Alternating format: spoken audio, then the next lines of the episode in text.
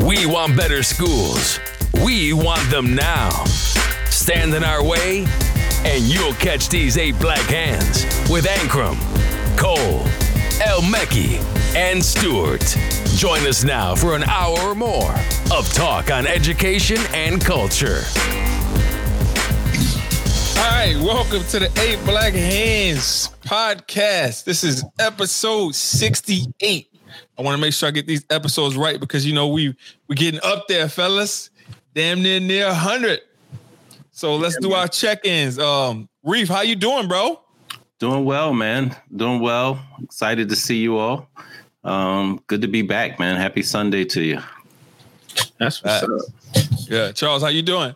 I'm doing well, man. I, you know, just trying to stay focused, man, and trying to, you know, trying to make really good use of this time, trying to make sure I'm not going crazy. Like, I really been just trying to check in on that stuff. And that's pretty much it over here, man. Just really been focused on the goals that I've set. So, yeah, brother, how about you, man? What's new with you? How have you been? Man, thanks for asking, bro. I started walks back. So, you know, we doing Monday through Friday. My exercise series with my daughter, that's over. We did 30 days, you know, trying to get everybody fit and thinking about being fit, you know. Mm-hmm. So I guess for me, man, next up is just Monday through Friday with the walks, staying consistent and kicking it with y'all, man. I'm proud and happy to be here, bro. Well, let's jump in, man, because I know Chris is here. He's just working on some stuff. But let's go ahead and get that thing started. All right, bro. So we got a warm up question tonight. And so this question comes from one of our patrons, right? And so the question is, 3 cops were fired in Wilmington, North Carolina for saying racist epithets about Black Lives Matters and Black cops in general. Bro, they really went in. If you heard this audio, it was crazy. Like how they were talking about Black people, and I just like how they just don't give a shit about us. So what they say? Give us an example of something that they said. Yeah, because a lot of people may not have heard it. Nigger. That's the example I'm gonna go with. I mean, but like, okay, so they said that word, but I'm saying like you said they went in, like were they like we like to kill them? Yeah, like we gonna kill them all, like kill all these niggas. Okay, yeah, we just gotta, you know, we gotta build it up for the people. We gotta let them know what was said. Reef, what's your thoughts on it, man?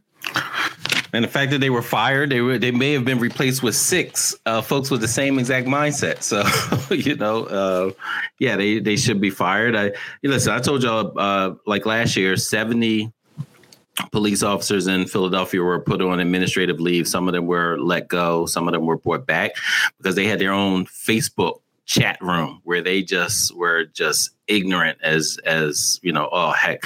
But a lot of stuff, the same stuff they tell people to their faces, they were just putting it in this chat where it was more proof, you know, because they'll tell you, they'll call you names, they'll be belligerent and ignorant, and then they'll deny it and say, oh, you were assaulting me or resisting or an illegal arrest, you know. So, you know, I think, you know, it's a yes, we can address individuals, but until we address the system, because that system breeds it, it rewards it, it supports it, and it attracts that a lot of people with that type of mindset. When the FBI is saying, yo, KKK members are joining, you know, when the KKK is saying, hey, KKK members are joining the city level cops, you already know how deep it is. Mm-hmm. Yeah. I think it makes sense. You know what I'm saying? Like it's the climate that we in. That's not okay for them to say. I think that people are moving swiftly because they don't want to see other actions happen in their place. I think that there's a lot of, so yes, they should not have that job with that type of power if they feel that way. And they are dumb enough to like express that publicly or whatnot. I also want to make sure as we're like, you know, Family Guy is getting rid of like, the person that played, you know, the Black character for 20 years or whatever. Yeah, I mean, like that wasn't what I had on my mind when I put up a Black fist around like what it is. And I think that we need to like not let these smaller things, which is fine, but not let those cloud us from the larger issues of breaking down these systems and actually building these things in an equitable way. Because I couldn't care less who was doing the Family Guy voice, right? I do care about like these systems that we put our kids in, or that the police system that I'm walking down the street in that can cuff me whenever they want. And I don't have any power in it. So I just want to say, what do you say about the family? What is that all about? So Family Guy, Cleveland Brown, baby. Cleveland Brown. It's the Cleveland show. But he's voiced by a white dude. And so all the white people that voice like black characters is like, oh, I quit. I'm done. It's cool. Like, I've seen the error in my ways. And it's like, yeah, man, that's fine, man. That's what. Cool. Do what you got to do. If that's what you're worried about, God bless you. You know what I'm saying? But I'm just saying there's bigger things. And there are some people that's fighting that fight, which is fine. But I'm just saying that there are bigger things. Yeah, so, you're right. But bro, this is cancel culture time, like on steroids and shit, bro. So it's like, yo, you got to make those kind of commitments and whatnot in order to stay relevant, bro. Mm-hmm. Yes. We just got a message from somebody. Somebody just sent me a message. They were just saying, hey, I love the show and I want to repost it, but I can't because it has a curse word scrolling on the bottom. So just FYI, thank you for that message. I let the group know. She's a school teacher of very young children. So and I will but thank you for letting us know. And I apologize. It's all right, don't trip. I just got the message. So I'm just like, I got you. Yeah. So one more question too. Here we go. All right. So Chris, you came in right at the perfect time, bro. All right. So given what we know, should Candace Owens have a platform to talk about black people? Chris, we'll start with you. No. No, she shouldn't. She shouldn't have a platform to talk for anybody ever in history. Again, no. Listen, let's just be real. Okay, tell us how you really feel. Right. Everybody has a right to say what they want to say. Everybody has a right to have an identity and to be whatever politics you want to have or whatever. Everybody has that right. Sure. But she's the most disingenuous of people that it doesn't even make sense to talk about her as if she's an honest person who's honestly stating some views that need to be part of like some honest conversation or debate about anything. It's not true. Listen, she was a liberal not that long ago. She had a pro-Obama site that attacked Trump viciously, even attacking his genitalia on her platform, right? And she was that type of person. She was down with the NAACP, had a lawsuit where she made money, where she sued white boys for racial discrimination, all this stuff. And then she ran a doxing website and got a lot of heat for it. And she made a website? It's a doxing website. She made a website called doxing. This is how she came to fame. She made a site that specifically was made at canceling people. So what you would do is you would go to the site. It's called Social Autopsy. You would go to Social Autopsy and you would input a person if they ever said anything bad on Twitter or on Facebook or whatever, so that it would build a file for them that eventually could be used to get them fired, get them canceled. So it was a canceling platform. This was her big idea. And she got so much pushback for this from victims of crimes and, just whatever, lots of pushback for it, that she got shamed for it, whatnot. And out of that came some really right-wing friends, right? And she made this a miraculous change. And basically, she put a YouTube video on called Mom and Dad, I'm coming out as a conservative, something like that. And it got lots of views, lots of hits. And then she made another one and another one and another one. Before you know it, she's working for right-wing groups. And, she's got this platform. She's kind of like, she's like America's premier black, white supremacist, right?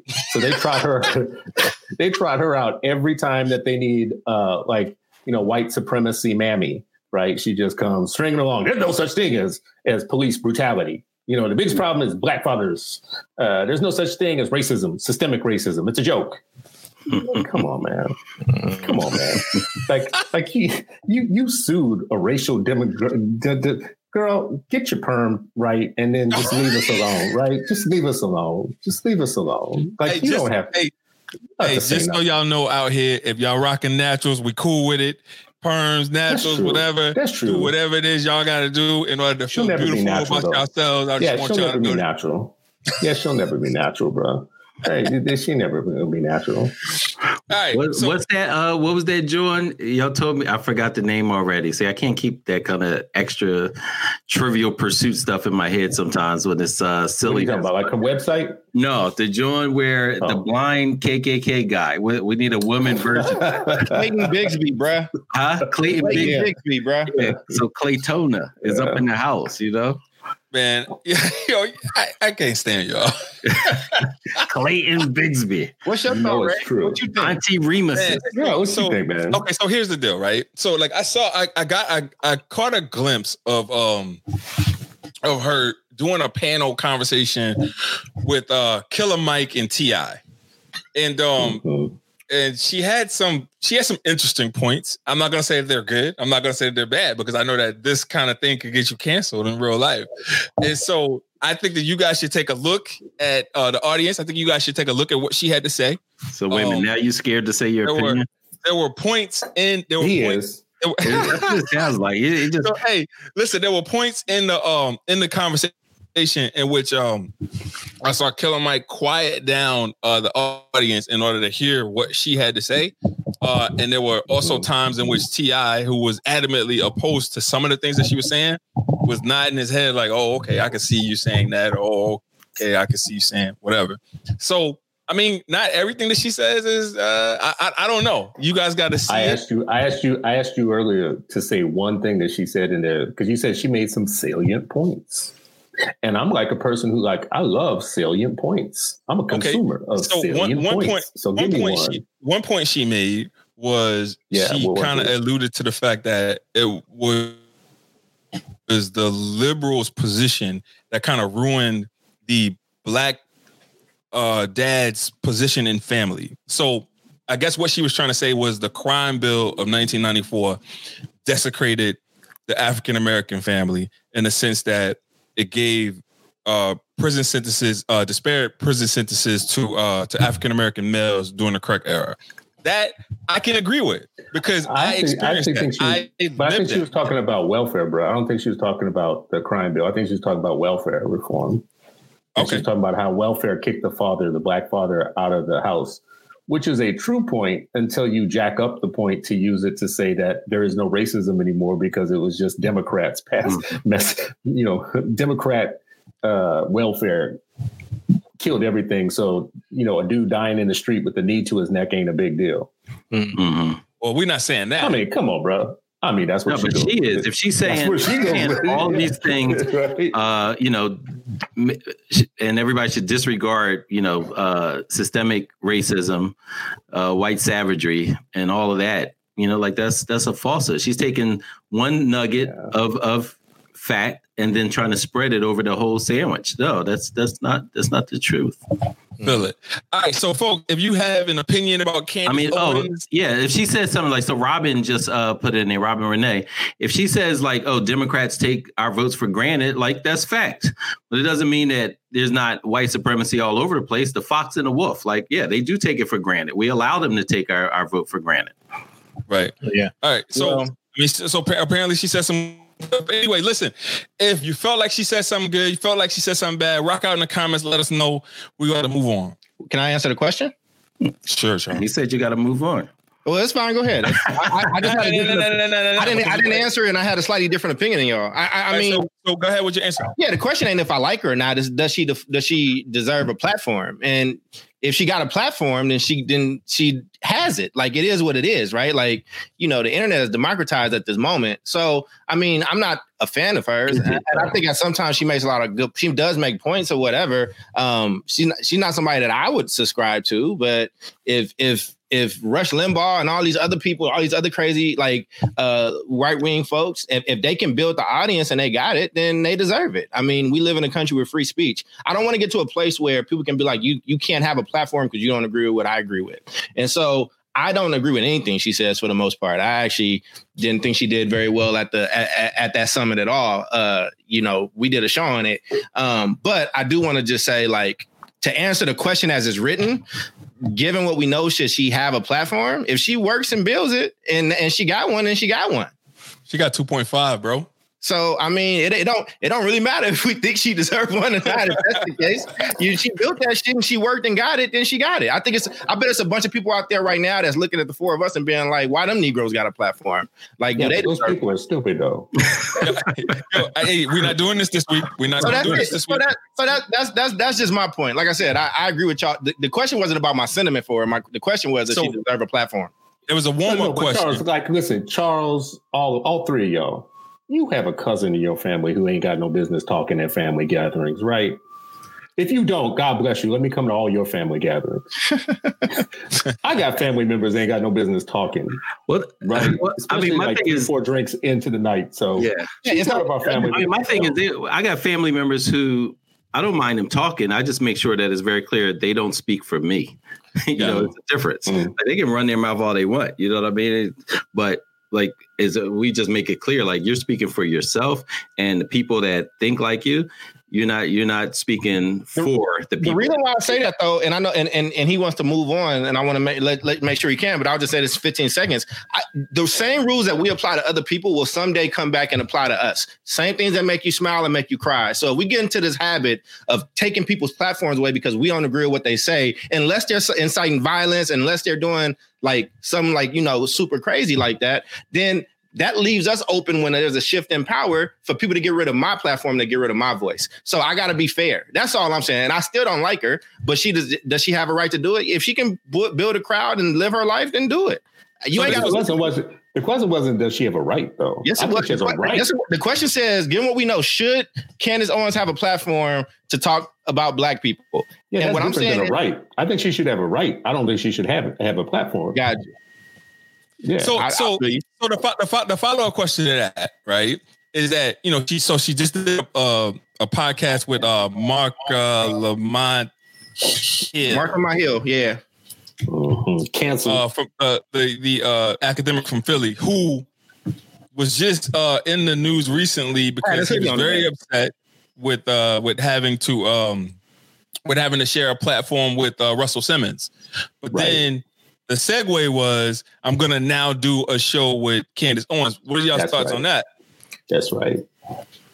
So set it up the right way. He was on a program, and in the middle of the program that he was on, Russell Simmons came on, and Mark didn't know that Russell was going to be part of it. And while Mark was on it, he sent a text message to the producer saying, I don't feel comfortable being here with Russell Simmons on the same stage as me right now. And then he followed up with them later to tell him that like he didn't feel comfortable. And his basic thing was like, it's a Me Too thing. Like, you know, I believe the women that have accused Russell of some things. I don't know that Russell's been convicted or nothing, but Mark is basically saying, I support the women, so I don't want to be on the same thing with them. And then he does Candace Owens' show, who honestly, in my mind, symbolizes as much wrong in the world as anything that you would be accusing Russell Simmons of doing. Mm-hmm. So what's the question, Ray? Like, are you asking how we feel about I'm asking how you feel about it. I'm asking you how you feel about, you know, him doing one platform, him being concerned about being canceled for one platform, but then not being as concerned about the second platform is my question. Well, I'm glad Chris had you clarify though, right? Because it's not that he chose to do that one and chose to do this one. The beef that he had, which I don't necessarily, I mean, that's his business, but it was that he didn't know Russell was coming, and then he talked to them, and then they didn't keep their word about not airing it, and he got kind of ambushed and got in trouble that way. That's very different than choosing to go and be on the show with Russ or whatever, and then choosing to go on Candace's show. So that's why that clarification is important. I mean, I don't care. I think that you have to talk to people you don't agree with. If she is somebody that has millions and millions of people that listen to her, and he has the opportunity to have a debate with her or whatnot, he might, you know, he gets exposed to a group of people that wouldn't normally hear him. And the same goes for her. I mean, I look at that like, I like when Chris and Julian did their debate, right? Because what it did is it brought Chris into a room where he would not normally be and people wouldn't hear him. So, I mean, again, we can't get to this place where we just don't engage in like debate and conversation just because we don't agree with somebody. That's just me. And you know what? And I'll say this though, he didn't really. You broke up, bro. That's the whole thing. Like, the clip I saw so far is coming up, so we can all watch it and then later, like, say something about it later. But he didn't really debate her. Like, she was making crazy points. You broke up, Chris. You gotta say that again. What was your point? I was just saying that, like, it doesn't look like he really actually debated her. Like, when you look at him, he went soft on her, right? Like she says, I haven't seen it. You know what I'm saying? Yeah. So you would expect him at his level of intellect, the type of softballs she was throwing at him, like from a right wing perspective. I mean, she was just saying the most right wing stuff, you know, out there, and you would expect him to, like, he's a black scholar. You would expect him to, you know, attack, and he didn't. But this is after, though, right? This is after he just got into all that trouble with black women. I mean, this is the. I think Mark is playing to his crowd, right? He just got in trouble with black women. What do you mean? Again, so that's why we told the story. Okay. All right. He was on a platform, and I didn't know there was backlash from somebody. Don't come for Reef on the show. I got you. I'm not. In 30 seconds, I'll try to explain it. He did a very, very popular podcast called Drink Champs with Noriega. Noriega is a former rapper, okay? He has rappers and the other folks from the black community, but it's a very, like, raw show. I mean, they smoke, they drink on the show. Like, it's a very, like, it's a certain aesthetic. They smoke reefer on the show? Oh, my God. Just let me finish. Mark Lamont Hill. Reefer. not mid-grade. Not mid-grade reefer. So Mark Lamont Hill was a guest on the show, and he said that he didn't know that Russell Simmons was also coming in, because sometimes they shoot multiple episodes. Sometimes they stretch it out, especially with the pandemic. I understood all that. I didn't know that there was backlash from So what happened is when the next part came out, Title and Mark Lamont Hill got a lot of smoke because Mark Lamont Hill has been a really big advocate for listening to black women and lifting that up. And it's like, oh, you're playing part in giving this guy that with all these accusations a platform. And and instead of Mark Lamont Hill kind of like just, Mark Lamont Hill went directly into, you know, he apologized a bunch of times, and he kind of went on a, you know, he did what he needed to do, and people can have their thoughts about that. So that's the backstory of it. And the question is, and what Ray is saying is like, but then he went and did this episode with this super conservative woman that's against black people. But my thing is, if I'm looking at that and I'm just watching the tea leaves, and if we're going to be honest on this podcast, I think he just got into some stuff with a whole bunch of people that he cared about. And I think he wanted to go in on a show where his restraint would be tested, and he gets to kind of say, oh, and I just did this thing where I gave voice to a black woman that I don't even agree with, and I was respectful, and I did these things. That's how I saw it. But again, I everybody don't think like that. Everybody don't think in those chess moves. So now, you know, I just wanted to offer that clarity, because I knew there was probably some people that was like, what happened? I don't know what happened. Yeah, I was part of that group. Yeah. I feel it. All right, so let's jump into the show, man. It's warm up. You got the crowd warmed up, man. The audience is ready to go. All right, question one. Fellas, there's a lot. All right, my bad.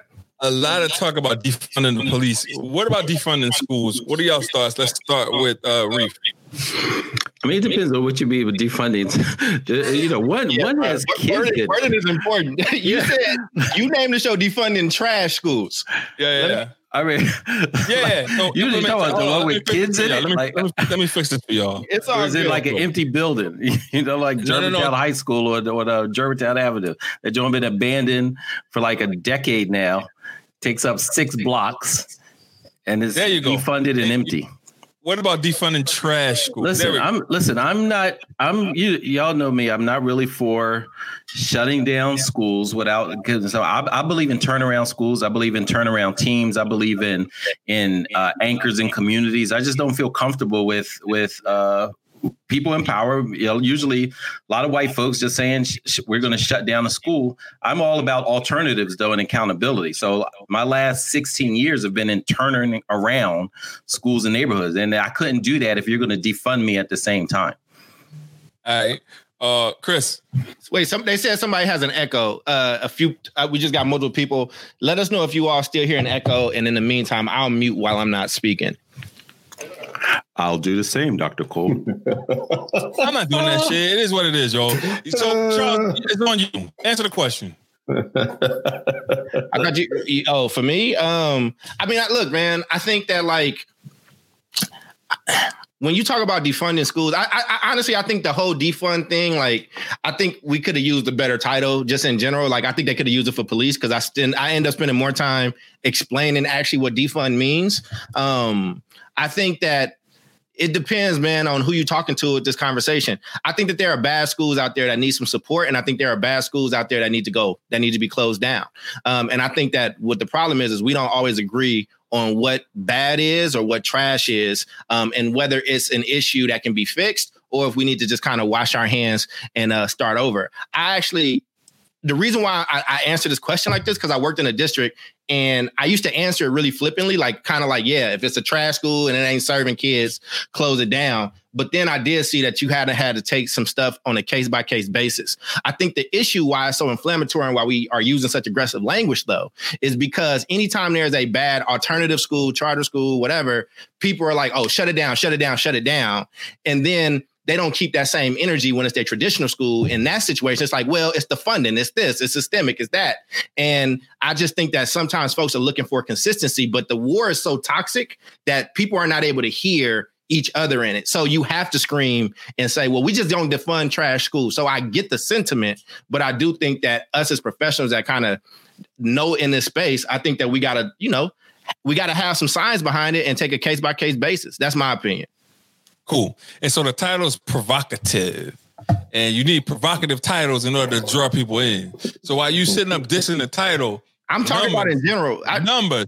I'm talking about in general, bro. All right. So Chris, on you.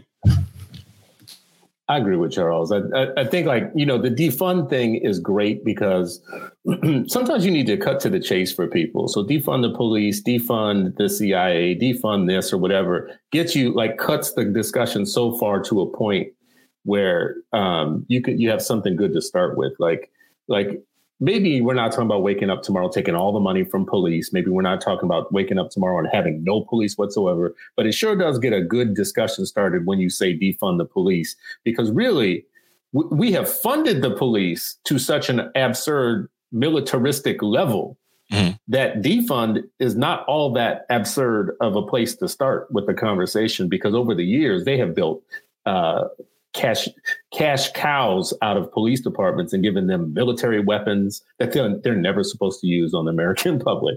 They've gotten tanks and shit that they're not supposed to have. They've done this over a long period of time. So to say defund them, honestly, I could see how people would, oh my God, that sounds so unrealistic. Doesn't sound nearly as unrealistic as where they have come in the last 20 to 30 years with all this money, all this militarism that they've got going on. Defund trash schools. I mean, man, what else are you going to say after 150 years after you've given your children over to a system? And we need an objective measure with the school, which schools are trash or not. I agree with Charles on that, but goddamn, smart people are going to keep arguing about what those measures are. Should it be test scores? Well, test scores don't tell us everything. Should it be the teachers and their evaluations? Well, that doesn't tell us everything. And until we fix poverty, we don't know what a trash school is. Until we make sure that every family has two white college educated parents, we can't say whether or not it's the school that's the problem. I mean, man, some people just need language that cut to the chase and get down to the real shit. And the real shit here is there are millions of Black children walking in schools every day that by any objective measure are trash. Facts. Right? I don't care what measure you try to install. I feel the same thing that Charles does. Having been a school board member, you do get a little bit of sensitive about people that want to do surgery with a hammer and come and just bust stuff up. Because sometimes what you break down and what you put in its place is worse than what you had before. So I get it. I get the sympathy around that. But the fact of the matter is smart people say shit like that, and we just stay in the same place in the same spot for another 10 years, 20 years, 30 years. Superintendents tell us, I just need time to turn things around. Principals tell us, I just need time to turn things around. And didn't they stay for 3 years? Didn't they stay for another 3 decades and get pensions and shit? We have politicians. We just need more money. That's what'll fix the fact that we have rat-infested schools in Detroit and we have teachers who can't teach in Atlanta. Right? We just need more money, whatever. Sometimes the Fannie Lou Hamer language system is just make it as plain as you can. Defund these bitches right now, right? But Fannie Lou wouldn't have said defund. She would have said burn that motherfucker down. She wouldn't have said, she don't, that's what I'm saying. I don't know which one she would have said, because I know a lot of different things she said. But I'm just saying, I've just never been in the hood and we just been like, oh, defund that, right? We've been like, nah, take that money from them and put it over here, right? But I get your point. Swing that over to Reef. Reef, what's up, man? Let me hear that energy in Philly. Listen, I was just thinking about there were a group of students whose school ended up being shut down. And because the school was, you know, all the things that we're saying on the show, all the kids were transferred to another school, which a year later was also shut down. And then these kids were transferred to a third school. None of this resolved the issue, right? And so these kids, we have kids who were in high school who ended up going to three different high schools, and none of them would be something that, you know, a school that the teachers or the educators of our system would have wanted their own children in. Right. And so when we're talking about all of this, I agree. Like, you know what, you know, people will always say like, well, that doesn't capture everything. And that's not the right measure. And, you know, and some people really literally want to just, you know, have a hangout spot inside of a building and call it a school. And that's just not fair to children. It's not fair to the community. It's not fair to society at large, right? Like there has to be, we have to agree that, you know what, kids should be able to read, you know, period. They should be able to have gainful employment. They should be able to pursue their aspirations. And if almost half of them are not even graduating, that tells you right there. Like, Absolutely. You know, I get tired of the, you know, well, that doesn't measure this and that doesn't measure that. You know what? That test that you gave in your own classroom doesn't measure jack, and you give it every Friday, if not more. Right. You know, I'm looking at this because I'm also like, I am tired of these blanket comments though, like where you can tell that people that's not really in it and they'll just say blanket statements like, oh, well, this will close and it'll be a charter school or it'll be this or these school. It only happens to these people or whatever the case is. And it's like, man, like it ain't that simple. And some of these schools don't deserve our kids. I don't give a damn if it's charter, traditional, private or whatever. Like until we understand and know what a good school looks like. And as a parent, you know how to go in and identify if learning is happening. You know what I mean? That's how we demand more. The difference is like, you know, I do think it's an issue of power. And a lot of these schools that people be caping for be racist as hell. And like it's super racist. It's racist to not have curriculum in that school for the child that is at grade level at all. It is racist to be in the black school and kids can get straight A's, but then they go to college and they are at an 8th grade reading level. Like these things are racist. Just because somebody didn't call you nigga don't mean that it's not racist. And I think if we're going to have that conversation, let's open it up and let's have it. When they say trash schools, that's what we're talking about. I'm talking about that. So it's, but I also understand that school being there. I went to a school that Huey Newton went to. Like I went to a school that is a pillar in my community, but 5 kids could read on grade level. And then people say something about the test, this, that, and the third. Fam. The school just was not organized well, and it just was not serving our kids well. So we got to be able to have a real conversation about what quality is and define it. And I'm telling you right now, as somebody who does this work, I can smell from a mile away if you don't know what you're talking about, but you just reading out the lines that a union might have gave you. And that's not saying that these charters are great either, but I know what the lines are. We can recite these lines right now. Black kids they deserve a good education, though, regardless of who the governing system is. And we need to know what that means. Facts. So listen up. So I don't have that many takes because I put out a plan in order to defund schools. And I said exactly what it was. It's on Facebook. It's on Twitter. It's on both. So this is for y'all to get y'all shit off tonight. And I'm with it. I'm with the shits tonight. So next question. What are y'all's thoughts on schools that have failed families for generations? Charles, I'll start with you because you kind of highlighted it in talking about these Oakland schools. So let's go. It ain't just Oakland; it's everywhere. Absolutely, but I think, I got you. I feel you, bro. I appreciate you passing it to me, man. I think that there's a difference between tradition and inequality, right? Like, and we can love both. You know what I mean? I love tradition, man. I love even the trash ass schools that treated me poorly, man. I still got love and like I'm a part of that team. I know what that means. And when you only get crumbs and everybody else eating steak, you still fight for them crumbs, even if them crumbs ain't good for you. And I get the psychology around it, and I've been there. You know what I'm saying? But I do think that we need to start having different conversations. It is not coincidental that every generation we can look at a school and pick random years, and the subset that's always getting the worst quality tend to look like us. Like that's not on accident. And this is the only thing that I'm frustrated by, and it's hard for me to even articulate, and y'all will do a much better job, is that y'all go so hard when a charter school does something bad. And I don't work at charter schools. I ain't go to one. I don't care, right? But y'all go so hard. And then I will show you the exact same glaring issues in a traditional school, and you just don't have the same energy. I will yell with you about any trash school. I have no problem with it. I don't care. Listen, we gotta stop being married, wedded, and faithful to systems that don't fuck with us. Like, these systems do not care about us. They don't. You know what I'm saying? When you even look at Republican and Democrat, it's red and blue, just like Bloods and Crips. So all I'm saying is there are systems that are killing our babies, and we send them to them. We send our kids to it every day.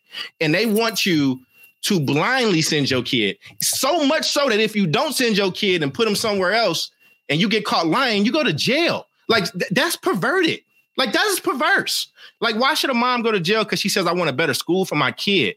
And so, and then we kind of bastardize her if she tries to choose something else for her child. That's my only beef. So that's my thought. I'm sorry that it wasn't articulate, but it's personal for me because I watched my mom crying at a kitchen table trying to figure out what to do for me. She felt like a failure, man. And no black mom, no Puerto Rican mom, no parent, nobody, whether you poor or whatever, you shouldn't have to feel like a failure just for simply questioning what's the best school for your kid. It's fucked up.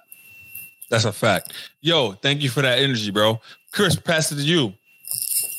I mean, he just, first of all, I think it's funny you say, oh, this is not articulate, bro. That's like so articulate. Yeah, man, it was. Yeah, definitely. I mean, it's like on the point. It's like everything. The thing that, like, when I hear this that gets on my nerves, though, is the partisan shit does start erupting. Like, we feel the need. We have to talk about charter schools or magnet schools or district schools or one or the other as if the whole thing isn't what Charles just said. The whole system was never intended to educate free black people. It was never not just free black people. Let me just be real about this. It was never intended to educate free people, period, of any color and any race. So let's just, to the extent that white people think that public schools were meant to educate them to be free, is a joke. They're being educated to be part of the matrix. But I agree with Charles, man. Like, listen, at some point you have to stop picking a team and saying your team is the good half of the team and the other half is the bad half. And I'm just personally sick of having these conversations where I have to deal with educated Negroes who want to defend the system in one shape or form. It just needs more money. We need strong public systems. We need to all be in it together. Integration is the thing that will save us. The privatization through neoliberalism, blah, blah, blah, blah, blah, blah, blah, blah, blah. All of that is some nonsensical academic bullshit that comes out of people going to college and coming back confused about the systems that are producing them and the systems that they are caping for, all of them. And to the extent that I say anything positive about charter schools or anything positive about school choice or vouchers, and I'll get the pushback, well, Chris, that doesn't always lead to like good blah, blah, blah, blah, blah. Listen, sharecropping didn't lead to absolute freedom, but it was better than slavery, right? Moving up north from the South to Chicago didn't mean that, you know, getting a job in corporations and in car plants and factories was the end all be all either. None of that shit was like perfect, but a step by step by step, it was a step out of complete bondage, complete chattel bondage, to sharecropping, to migration, to wage slavery, to kind of wage slavery with benefits, to salaries, and to where we are now today, right? It was eventual steps. But the longer we have people inside the system telling us to stick with it for any reason, mm-hmm. except for like, they're not true with you, that the reason they're saying it is because they themselves won, either came through that system and were one of the chosen few as the black middle class who loved it and thought it was amazing and had a great time and had teachers that changed their lives and shit, right? Or they work within the system, or their mama or their daddy did. So they owe their middle class status to mama or daddy working in the system that was harming us. Or they themselves are in one way or another going to get speaking fees or pensions themselves.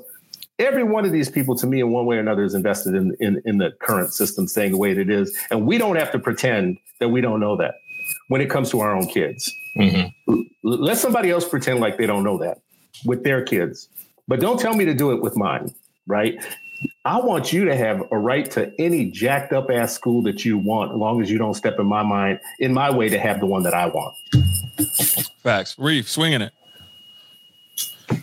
And I was just thinking about, and I've told this story before, man. So I had four individuals who made up both sets of my grandparents, maternal and paternal. Between them, they had 8 kids. The oldest of them was born in the 40s. And so when I think about, you're talking about like generations. So these are Black families in the 40s.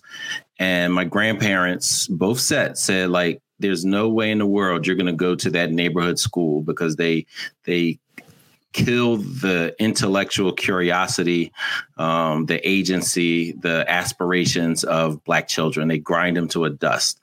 This was in the 40s. And you fast forward that, my grandparents would have to say the same thing about their great grandchildren today in some of those same neighborhoods where they were raising my parents in. And so when you look at that over the course of the years, and then on the other side, when you look at a lot of the folks who are just talking about more money, they are spending an inordinate amount of time making sure they are navigating the system in a way that the neighbor down the block couldn't do. My grandparents couldn't do. Right. And so when you ask politicians, right, like we have politicians in Philly who've been in these same seats forever, and they'll talk about, I went to public education. I went to public school. You're like, which one? Like I'm from here. Tell me which one. And they're talking about the schools that have like 20% of Black folks in it. Right. Like they were allowed to go into this one thing, this school that was siphoned, making sure that neighborhood kids, one, they're not in the neighborhoods. You can't access them, save but a few. Then they come out on the other side and say, yeah, this was public education.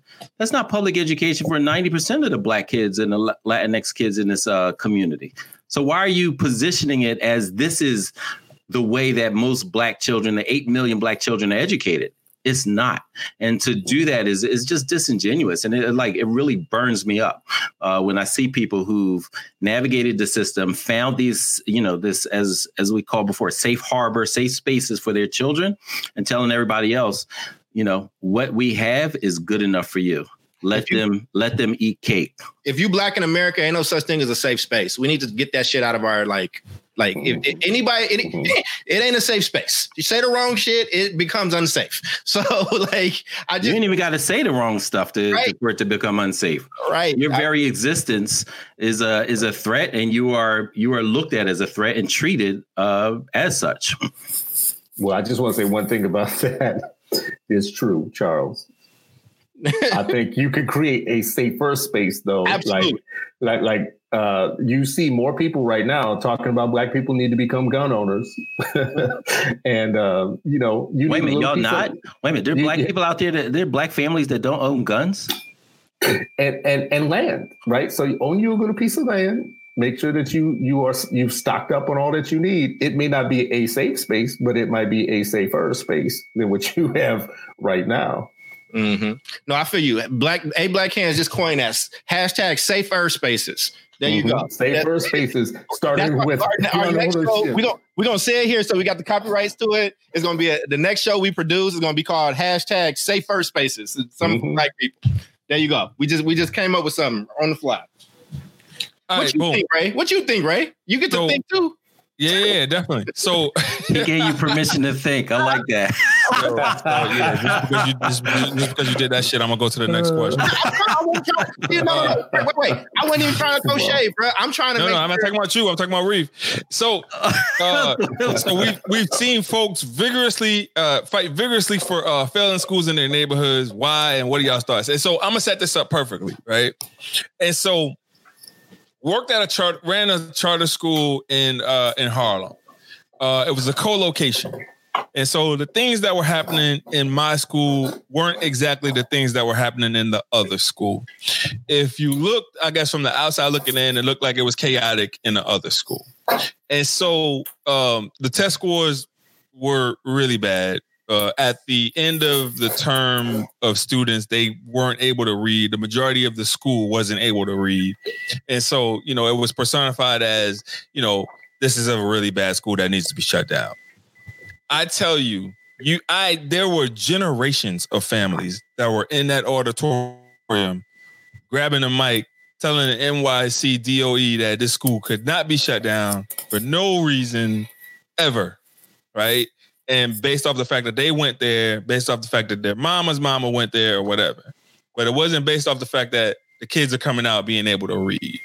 And so a lot of folks are caping for the wrong things, because at the end of the day, if my kid can't read, and I want my kid to be in a school that's going to allow for them to be in a better academic position. So what are y'all's thoughts on that? I mean, it's the reason I'm for school choice. Like, seriously, like, I have seen people like fight to keep schools open that I wouldn't want no part of. But I don't want to get in their way of having a school that they want either, right? Like, when I say I want you to have the right to any jacked up ass school that you want, I mean that. Just literally so we can have an agreement. Like, if I want a type of school that you don't want, you need to go ahead and just shut up, and I'll shut up about your jacked up choice. And let's just have a parental agreement with each other that you do you, I do me. Because if we could just get out of each other's business, we wouldn't have to argue about charter or magnet or private or district or, you know, continuous learning and improvement versus fundamentals versus, you know, phonics versus this, that, and the other. We don't have to argue about it. Let's just stop arguing about other people's children going to schools that we don't like. And specifically my people who just want to fight to make sure we only have access to one kind of school, which are district traditional schools that they came through that they love so much. They're the biggest busybodies. I just wish everybody would shut up about what other people do with their children. I am for those people that want to show up and keep a school open when they feel like they have some sort of vested interest in it. Even if I'm looking at it thinking to myself, damn, this shit look bad on paper. I would never do this with my kids in a million years. Fine. I can think that. But I what I can't do is get in your way of something that you want, because I know that will eventually come back on me of you standing in my way of something that I need for my kids. So let's just have an agreement. Everybody shut up about what other people do with their kids, right? Mm-hmm. I feel it. Reef. Yeah, I mean, I think it's one of those, you know, complicated things where you look at, you know, one, when you have generations of people who are not allowed to have choices about their very existence, right? And so then the school, so it's like the school is one part of it, but it's part of a larger thing where people are constantly telling you what's going to happen in your community, what you don't have the right to. And so then at some point people just, you know, respond, right? Like they've you know, your public transportation ain't coming to your neighborhood, or maybe it's a crappy service and all this other crappy service. And then you have this one thing. And then I think people get emotionally attached to, you know, to things, or that school may have, you know, a particular tradition that people, you know, appreciate. Maybe the kids aren't learning anything, but they're feeling, you know, supported, right? Like, you know, I talk about, like, sometimes we have schools where the kids are loved, you know, to almost, you know, illiteracy, right? Like, because they get all the hugs and high fives in the world, and not a single, you know, standard of any kind for literacy and numeracy, right? And so, like, all of that, I think, is just becomes this complicated, you know, space. You know, you don't.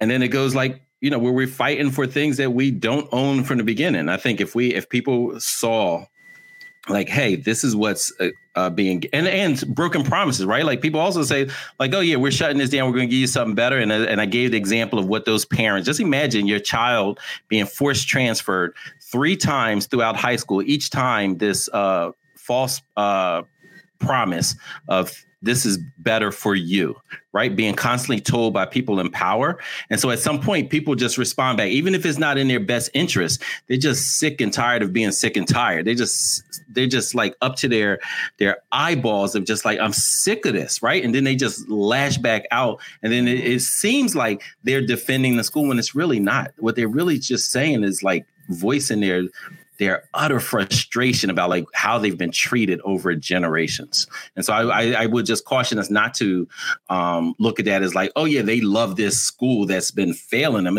It's like, they're just sick of all of it, and just say, you know what, like it's the words, it's you, it's what you represent. That's what they're rejected. They're not saying I'm pro this. Yeah. Charles, swinging it to you.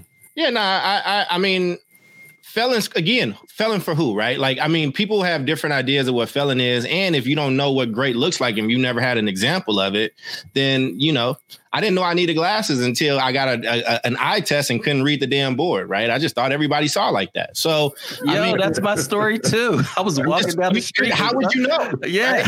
You know what I'm saying? So the point that I'm making is it's like, you know, a school that we might deem as being a failure, right? Like I play sports. So sports, you know, that school may not be great in academics, but Oakland sends a lot of kids to professional sports, right? Like in Chicago, I mean, per capita for how small Oakland is, you go to one of the big originals, right? Like you actually got a good chance of getting recruited. So, but I also, again, like I said, man, people are romantic, right? Like there are memories that come with this. These are remnants of communities, and also in communities that we're talking about, like Oakland. Oakland is changing so much. It ain't that somebody just fighting for a broken felon school. They fighting for something that was a part of that community before all these people showed up and white folks deemed it not necessary anymore, right? And there's a way that you have to talk to people. And sometimes we don't do a best job of explaining what else is possible or bringing those people in. But I think the whole notion is stupid. I think in 2020, you should be able to choose whatever school you want your kid to go to. And with technology and distance learning, like if I want to go to school A because it's down the street, but I want to take African-American literature that's taught 2 towns over, let me be enrolled here and take that class. Like we should be rethinking things right now. We are too smart and too advanced to even be having the same dumb conversations. And so I just wanted to, I don't want us to sound, because I think we all understand like when people are fighting for a school in their neighborhood, it's like, I want my neighborhood school to be great.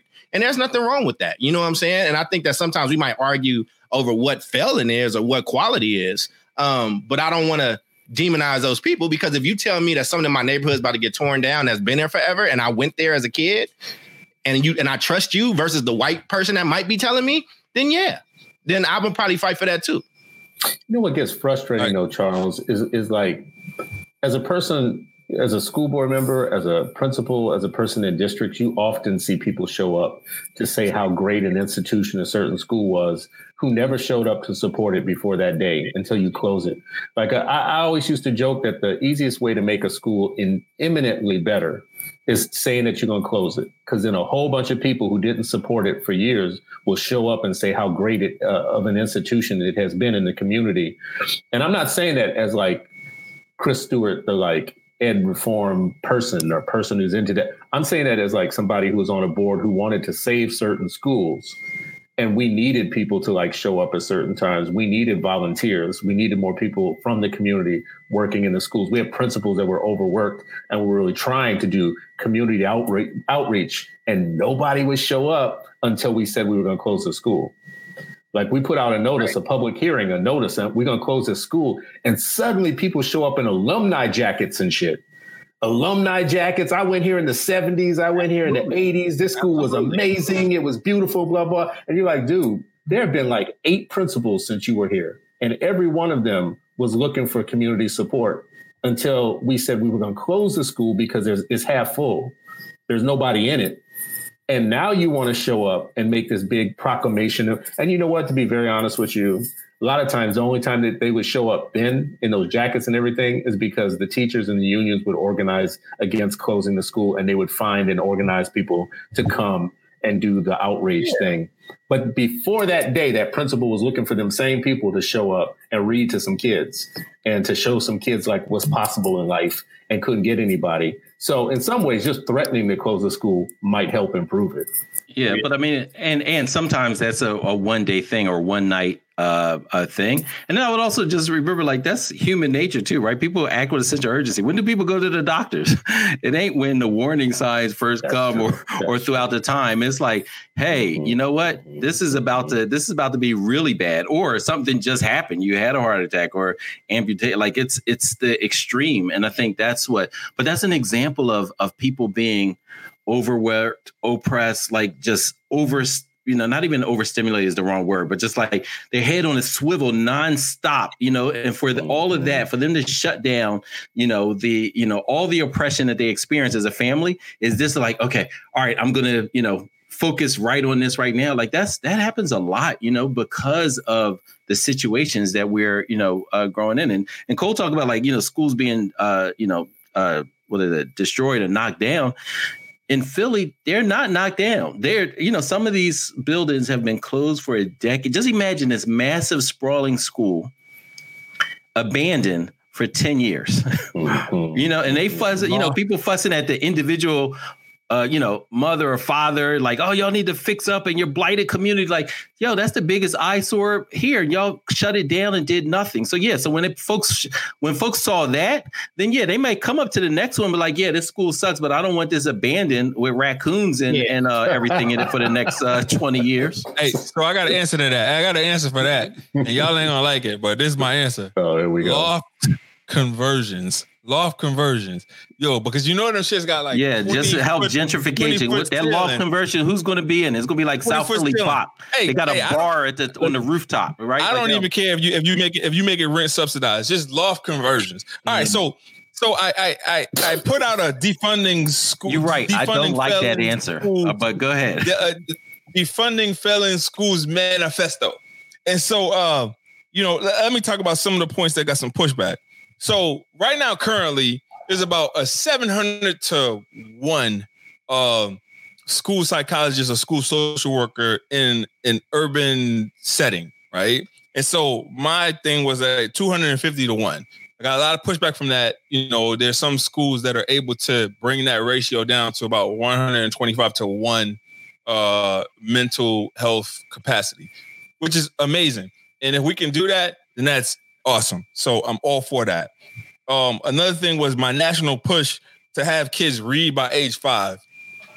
Listen, I'd rather set the bar high than to have kids in 12th grade not being able to read, right? Mm-hmm. So you guys can push back and do everything that you want in terms of like, oh, the putting the age on reading.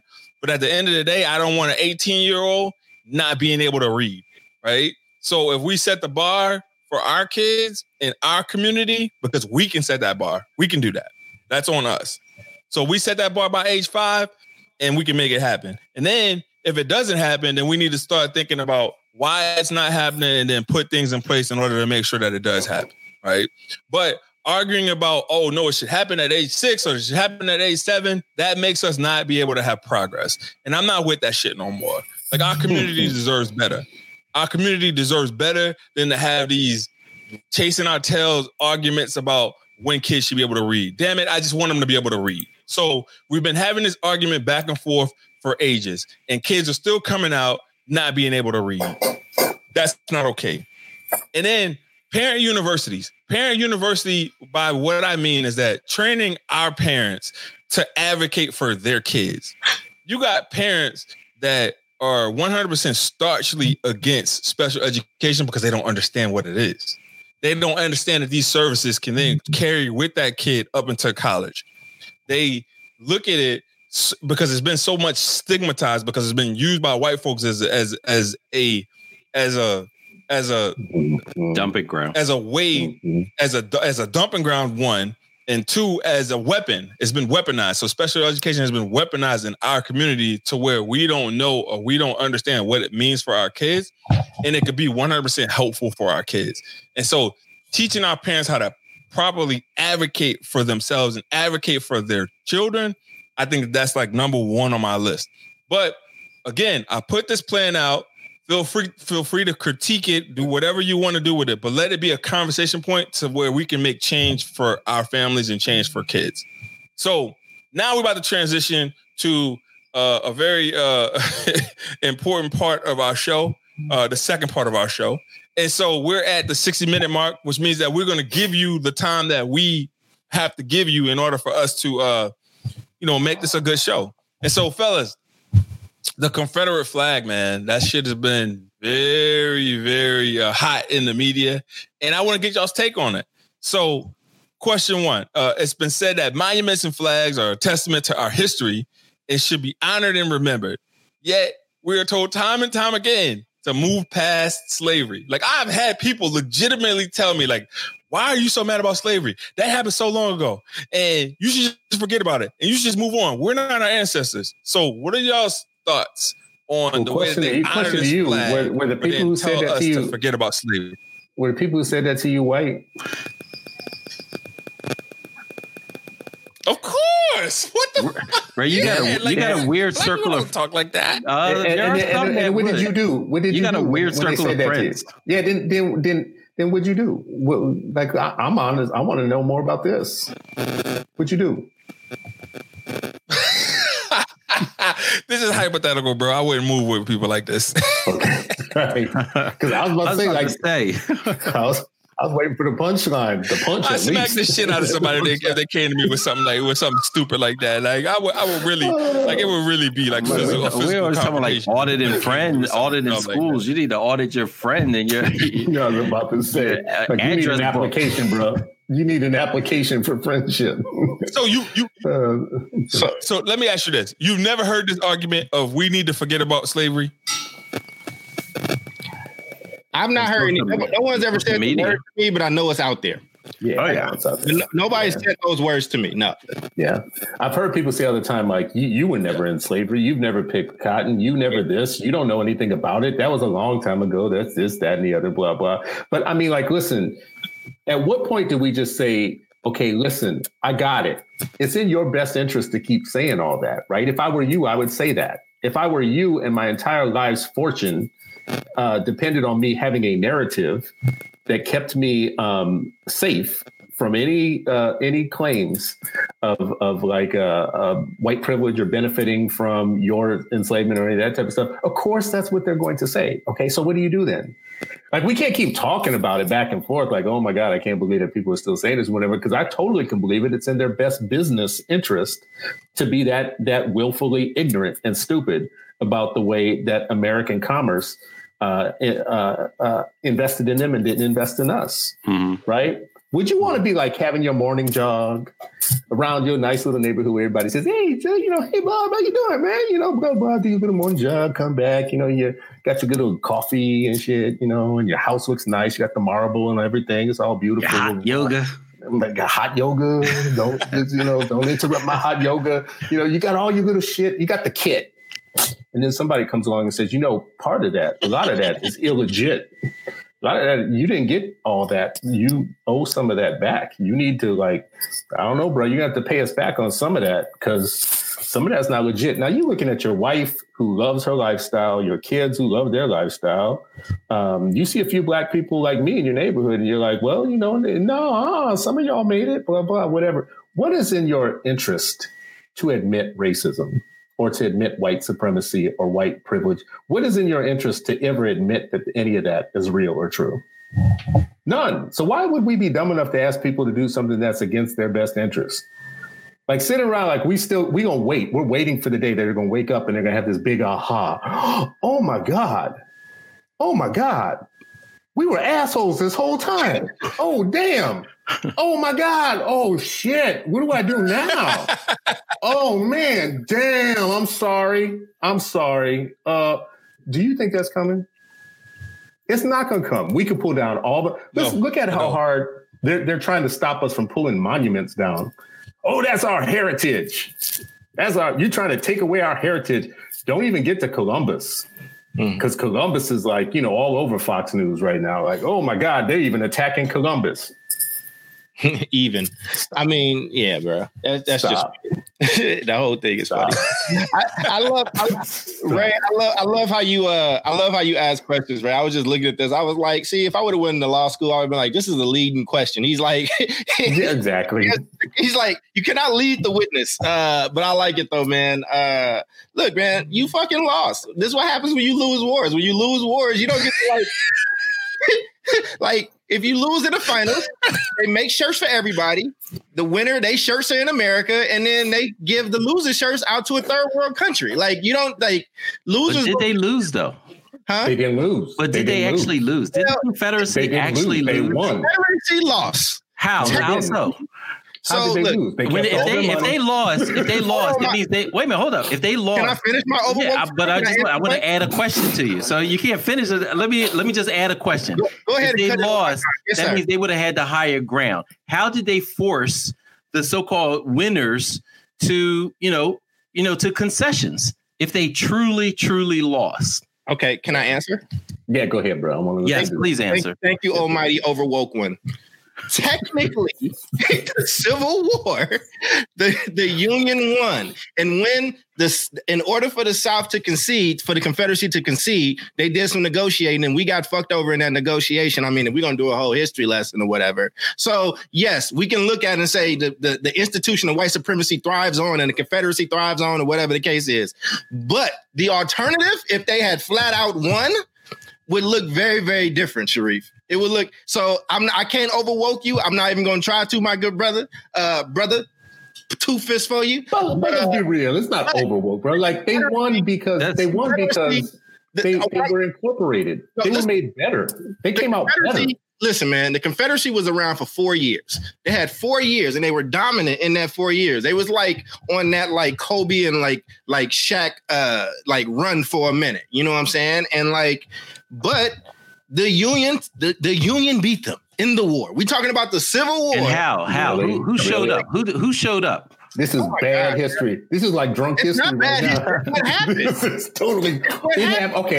So let me just add this one point. And you right. The Confederate flag was not the flag of the South. You're right. The question that he asked is been about monuments and flags and testaments. What I am saying is, when you lose the war, your monuments don't get to stay. It is just, it's late, and there's a lot of people that got to enjoy those monuments for a long time. I lived in Kentucky. I've seen a few. I've seen the Union ones up and whatever and all that good stuff. But the point is that flag represents a team that lost in a war. That shit is over. It's done. And you got to get it up out of here. It is what it is. Now, y'all can go ahead and break it down to the umpteenth oomph and do your thing. And I will burn sage and incense for you. But that's to answer your question. Them fucking flags and monuments can go. But it's 2020. If they lost, how are we still talking about this shit in 2020 if they really lost? Those were permanent fixtures for the last God knows how many years, all the way up until now. And they're still fixtures. The number of schools named after Confederate people that aren't going to change. Our kids are going to still, black children are going to still be walking in schools named after Confederate folks. Ain't nobody changing all those right now. And here's one reason why I think, Charles, like, I get where you're coming from, but the way I can't get with them losing is, number one, they got more money. They came out ahead. They were made whole after that whole thing went down. Instead of being punished, they were made whole and they were incorporated, and it ended up in their favor. They actually became more profitable going with the new economy than the old economy that they were addicted to. They negotiated. And this thing called the Dixiecrats, that gave you Ronald Reagan and others, and that now has given you Trump, that is the Confederacy. The fact that you still have American flags of states. Entire states still have flags that have the Confederate shit in it, and you can't change those. And their governors will let you know that right now. To me, they were morphed. They didn't lose. They were morphed. They were made better. They were made whole. They were invested in. And they were made to see how the new economy is probably better than the old one they were trying to hang on to. If you just reframe some things, rename it. They got reparations. They got the reparations we were demanded. Yes, they got reparations. We were promised reparations, and it was passed over to the white people. They got 40 acres on a mule. All right, so real quick, because I see where this is going. If not 80 and 2. Land us in confusion. So super confusion. People listening to this podcast. Yeah, people listening to this podcast right now who may not fly the actual Confederate flag, but wear that shit proudly in their hearts. Who? What are we saying to them? Name a name. Yeah, please point them out. Can you raise your hand if you are if you're down with that, please? If you are listening to this right now, you have made it this far, and you are harboring a Confederate flag in your heart. I am very interested in everything about you, and I will offer you a free pass to come on this show. Yes, please ping us and come and explain to us how you do both, how you listen to this podcast on a regular basis or even once all the way to this point. Confederate flag people listening to this podcast. I was about to say like, Ray up here insulting the audience. That's what he's doing. He's absolutely insulting our audience. Mm-hmm. Bro, but the red, the black, and the green. All right. So listen. I actually think that this is great, but Sarah Carpenter, who we all know and love, once said to me about this monument thing. She's like, Chris, those monuments ain't never shot none of my people. And I don't think she was discounting the debate, but what she was saying was, right now, I am working on issues, and it is great that people are working on tearing down monuments and flags and all that stuff. But we have people making $15,000 a year in a city that requires like $80,000 to live. Right.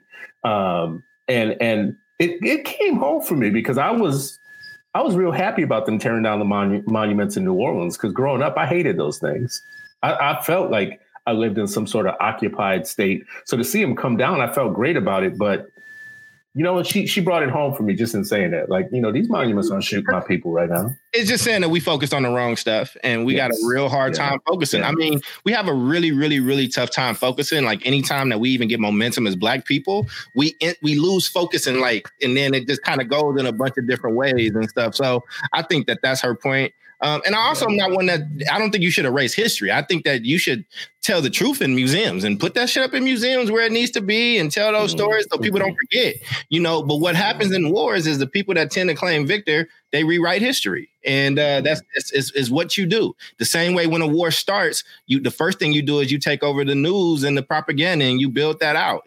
How people receive your stuff is really important. You know what I'm saying? As a child, I sat in classrooms while you told me about Christopher Columbus. And then you learn about how that came. That was a marketing campaign by Italian immigrants that came here, and they were the niggas of the time. And they were like, no, we got this person, Christopher Columbus. And they worked, and they organized, and they built that curriculum. And that's how you get all those Christopher Columbus stories. You know what I mean? Like, they were fighting to not be the Black people of their time. You know what I'm saying? And we've talked about this on this podcast before, not to be overwoke. White folks adopt other races when they start to lose steam. Like, keep your eyes on what's about to happen in these affirmative action cases that's been ongoing, and that just got some momentum with Cal reinstating affirmative action. You'll see who the next group will be that white folks will welcome into the fold. It's going to be Latinos. Latinos, absolutely. It's going to be whiter Latinos. Yeah. Well, whiter Latinos. They're already starting to give them probationary status right now. There's already work there. It's in Miami. But they've already worked there. But there's also a big split in the Asian community around the college stuff. Right. So, like, there's been a bunch of things that's been happening. There's a few ongoing cases. But when it comes to affirmative action and who's getting those spots, it's been a mix. It's been a split in between the Asian American community, where some are like, look, no, we're not doing this anti-Black stuff. We're not doing that. And there are some other folks that's like, no, my kid had the best grades. I don't give a damn. No, we want that spot. That's why we came here. And pay attention. Folks should go Google it after this or whatnot. Oh, and since we're asking y'all to do stuff, please share and give us your thoughts and give us a like. But make sure you share this so more people can actually see this episode. That would be very nice if you did that for us. Thank you. That's how we should come back and do this Asian show too, by the way, because that is a hot topic. And I think it's not doing that shit. Well, we should get somebody from the community to come on and talk about it. That knows about it. Yeah, that's right. Then I'll do it. Yeah, I mean, because I think I think people from the Asian community, which is so large and so diverse, right? Like, they will tell you, like, you know, people want to talk about, you know, model citizen, or whatever they said, model immigrant, model whatever minority, model minority. Yeah. But they're like, you know, when you look at, you know, some of the, you know, folks from different parts of Asia, Southeast Asia, they're like, hey, we have a very different experience in America, in schools, than maybe some of our other, Asian brethren. Yeah, I feel it. Hey, Charles. And you know what? Tear all that stuff down, too. Tear it all down. Mm-hmm. And still focus on building. You gotta let Dr. Wilkins finish first. I don't know what's happening. Yeah, that's right. Tear it down. Like, he's not taking the social cues and shit tonight. Yo. I'm not good with social cues. It's all good. He wore his special glowing dashiki today, bro. You're not getting in there. There's just so much anti-Blackness on this show tonight. Not at all. It's just it's crazy. There's some anti. Like, he got dashiki. He got a dashiki. He wearing that. I stayed for that, and then you're like overwoke. Like, what is that? Like, what is that? I didn't even realize that. But folks, listen up, folks. If you're listening to us right now, you're still rocking with us. We're giving you actually more time than we would give you. So make sure you liking us. Angry, crying, heart, thumbs up, smiley faces. He really did. This segment was done. Yeah, but they don't really respond to you like that. But anyway, Charles, agentic thoughts. Charles, what are you thinking, man? Well, first you got to make sure that your podcast mates don't just disregard when you do drops. That's one if you want to be agentic. But seriously, I think. Listen, man, I do think that right now it's so much stuff happening in the world. Like, I do think us being able to focus and actually drive something to completion is really important. I know we can focus on multiple things, but I think that a lot of times our enemies just sit back and wait for us to kind of devolve on our own and like break out into fights and pandering or whatever the case is. As we have these conversations about school, I want to let's get past all the conversation around reform or charter or district or whatever the case is. And just what do you want for your child? And who do you think should be making those decisions for your child? And then who should not be able to tell you that? Let's simplify this conversation because I think people overcomplicate it to confuse you. But at the end of the day, if I ask any parent in America, do you want somebody else making decisions about where your kids go to school or the type of education they get? Or should I be able to pull a plug on that? They're going to say, hell no. Right. But when we try to overcomplicate and say, oh, you want school choice? You want this? Do you want like the union to do da da da da da? Like, there's propaganda around all those terms that make you feel some kind of way before you even hear the rest of the sentence. Right. So like, you got to, as agentic people out there, we are not getting what we deserve. We need to start screaming for what we deserve. And we need to be willing to actually put in the work to make sure that other generations don't have to deal with this crappy ass education system that does not have to look like this. So that has to be on us. If we keep begging and waiting for white people to change, or you keep waiting for racist systems to not be racist no more, then you're going to die. You're going to die with an unfulfilled plan and goal. And you're going to be at the mercy of these people. So I never want my fate to be at the mercy of somebody else's heart, because I ain't got no control over that. Yo, Charles, that was amazing, man. Thanks for that energy. Reefisms. I don't have a reefism, but I do want to just share a quote from Brother Malcolm, where he said there's two types of Negroes in this country. It's the bourgeoisie type who blinds himself to the conditions of his people and who's satisfied with token solutions. He's in the minority. He's a handful, and he's usually the hand-picked Negro who benefits from token integration. The masses of Black folks do not live that life, and their aspirations, their demands are very different and often diametrically opposed to what that bourgeoisie Negro is saying. And so we need to make sure we are listening to the masses and implementing solutions that address the masses, not the couple. Mm. That's what's up. All right. So, fellas, final thoughts. Well, I did have we got to get to this question. We got to close it off.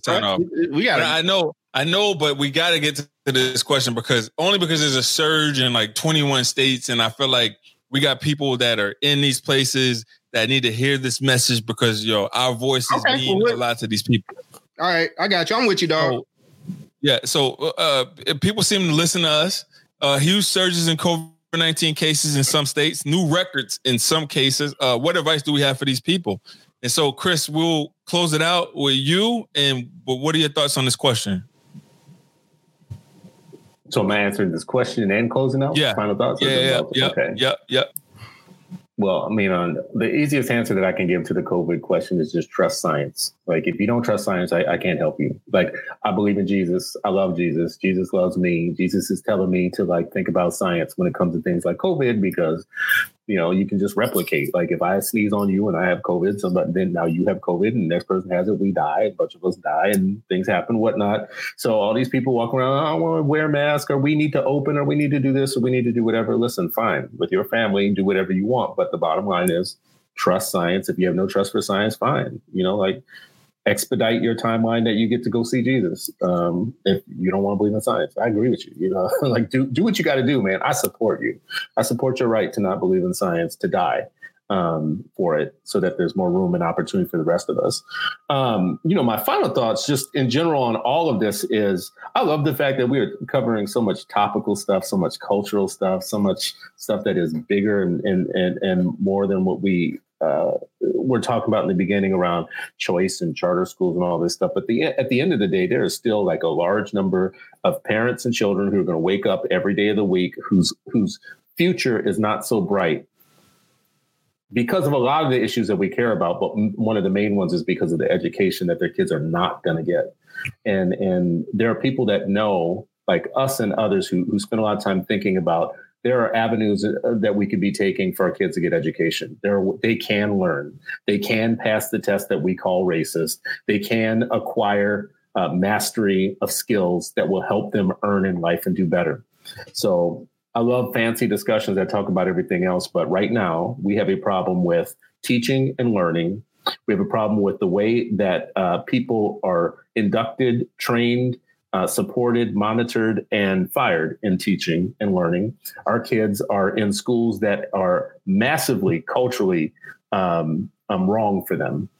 And we know this. So I don't care what kind of school that is. I don't care about the politics, who gets the money, who has the pension in it, whatever. Stick with the idea that our kids can learn. The pedagogy is all jacked up. The teachers are jacked up. The systems of training and preparing the pedagogy and the teachers is jacked up. That's the problem that I care about more than anything else. And I think a lot of the other things that we might talk about are downstream from that. You get this one part messed up with our 8 million Black children, all hell breaks loose downstream. So I would just love for us to like keep hammering that message to everybody. Mm. Yeah. Reef. Yeah, I mean, I agree with that 100%. You know, the idea of how are the children is a both a question and a rallying call. That is in essence, no matter what system you're looking at, and there are many of these institutions that are just racist and were not built for us. But at the end of it, the ones who suffer the most tend to be, particularly Black children and brown children. And so understanding that at the end of the day, when we say our children are our future, we don't, it's a song. It's a cute saying. And most people don't believe it, because if they did, we would be acting accordingly. Mm. Charles. Yeah, man. For me, I would just say on the COVID stuff, I mean, we talked about this a few weeks ago. I said, with all this stuff happening, either there needs to be a huge spike or somebody lying. And we saw that there was a huge spike. And I actually don't trust these folks that's saying that the rallies and the marches had nothing to do with it. Like, that don't even make sense. Because when you look at the places where it's happening, it's affecting, young people of color, Black people, and poor white people. That's where a lot of those infections are coming from. So, but yeah, follow science, wear a mask. We're not out of this yet. It's not over, and it might get worse. We just got banned from the European Union, which really sucks. And we got this guy that's just really embarrassing our status across the world, and it's just really, really sad. My final thought is, one, I just want to have an appreciation for this group, the podcast folks, and everybody that listens in and that shares. It means a lot to us. I think, for me, it's tough because I feel like we say the same things over and over again. I don't want to tell you to just hate everything. I don't want to just always say, like, yelling like we on our own. But I think that once we actually not just say it, but we believe it, you end up moving different. Like, you end up protecting your kids different. Like, think about when COVID first hit and people had to hit them supermarkets not knowing what was coming. And how like that primal part of you came out. Well, what would it look like if we got primal about our kids' education? What would it really look like if we got primal about Black rights and our people and the things that we love? We would not just be believing these people that have not served us. I don't know why our public education system gets so much slack and love as compared to every other thing else in the world we got smoke for. We got smoke for a ton of shit. You know what I'm saying? But in this, we like, oh, well, I'll trust that teacher that I hated when I was in school and that school that I got all these war stories about. So I just wanted to say that, man. And like, we got to be responsible for us. And that also means we got to come up with new ideas and new ways that we can do education. Sweet. All right. So why is it messed up that we can't go to the European Union? Like, who cares? Like, I like going to Europe. Like, okay. Bro, you know what? I'm going to give you a brand new Dr. I thought I love Paris. Our motherland banned us. Then I'd be like, oh, damn, that's my goal. European Union. They're on the way. Well, first off, they're on the way. They're on the way of doing it for one. And two, if I really want to have... Let me get over there before that happens. I have a professorial residency in Paris. So I really am, I'm working to get that. So hopefully that happens one day. Best wishes. All right, so let me address Mr. Castillo's problem that he had with referring to Latinos as them. And so I think it's a larger conversation. And so if you were offended in any way, we apologize, but we can definitely follow up with you in order to, you know, have that conversation offline. But, you know, I don't think that y'all are them. As a matter of fact, I posted something in the chat that kind of made it more inclusive, because I think that the majority of Latino folks have African ancestry. And so I was trying to send the message that there's a link between us. So I don't think that there's a us versus them thing happening. I think that it's a we thing. All right. So in terms of... Wait. Stop for a second. Yeah. This is a black show. It's called The Eight Black Hands. And we're talking about America. You say you didn't. No. I'm going to do this. This is about the 8 million black children in the United States. I also often say, and the 13 million Latino students going to these schools too. I often say that.